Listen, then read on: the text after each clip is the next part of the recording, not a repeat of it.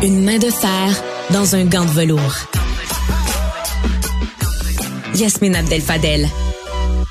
Imaginez un enseignant d'une école à Saint-Lazare qui prend euh, les œuvres de ses étudiants, prof d'art plastique, là, imaginez. Il s'appelle Mario, Mario Perron. Il est prof euh, d'art plastique à l'école secondaire Westwood Junior.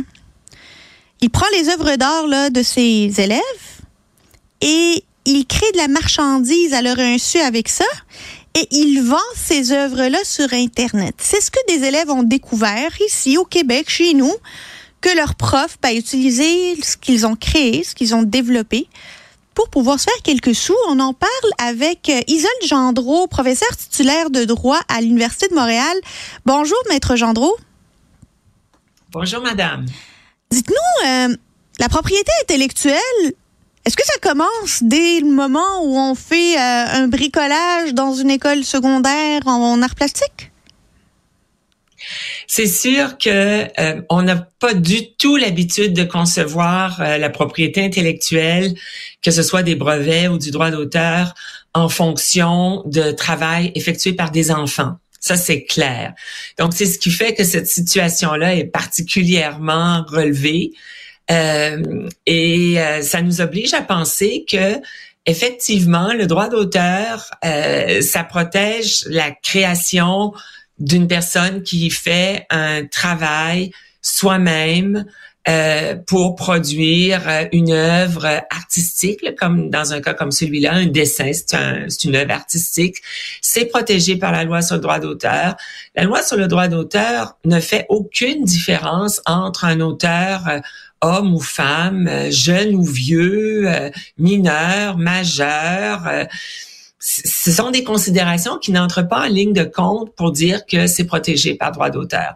Donc, si on pense à ça en dehors de la situation euh, que vous venez de décrire, euh, oui, ça signifie que euh, un élève qui répond à une question d'examen, qui fait une composition sur mes vacances de Noël, ben, ça crée une œuvre qui est, qui est protégée par droit d'auteur. On s'y intéresse pas tant qu'il n'y a pas une situation comme celle-là qui survient. Mais parce que là, il y a de la monétisation, une utilisation pour faire de l'argent avec euh, ces œuvres-là d'élèves.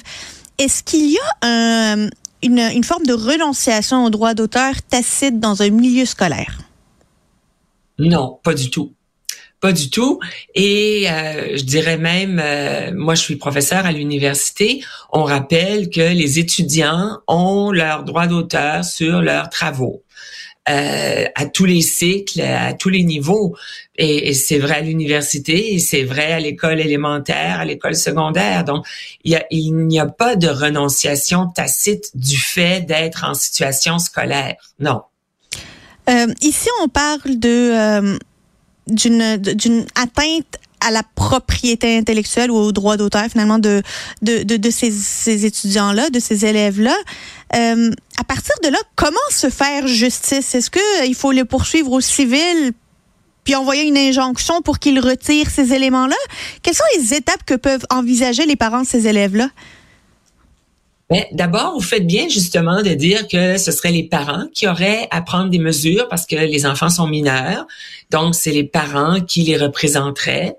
Et euh, compte tenu de la valeur de, de, ce qui est en jeu, j'ai vu il y a des, euh, des tasses à une quarantaine de dollars, euh, des affiches, des reproductions autour de 150 dollars, ce qui est quand même pas rien, je dirais comme ça, dans les deux cas, des tasses à 40 dollars, moi je trouve ça cher.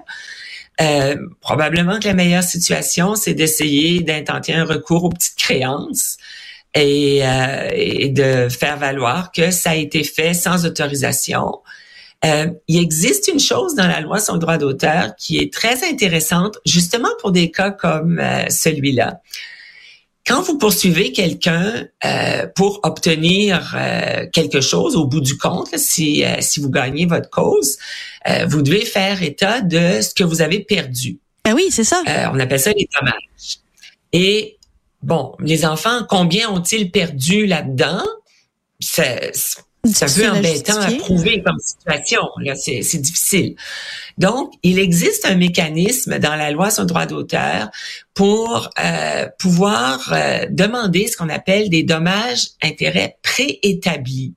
C'est-à-dire, il y a un montant fixe euh, qui est déterminé par la loi, enfin une fourchette pour établir un montant.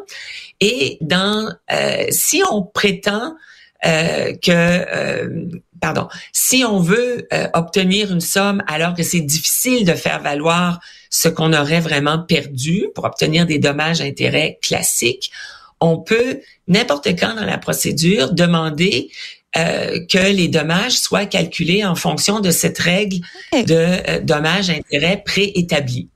Euh, Maître Gendron, le temps file et je veux absolument vous avoir une réponse aussi courte que possible sur la responsabilité de l'école et de la, du centre de service scolaire. Euh, c'est quand même un enseignant employé de ce centre de service scolaire-là qui a pris le travail de ses enfants et de les avoir mis sur Internet. Est-ce qu'ils ont une responsabilité d'un point de vue légal? J'avoue que ce n'est pas mon domaine d'intervention, donc je suis mal placée pour vous répondre. Euh, je dirais, à tout le moins, il y a une certaine responsabilité déontologique.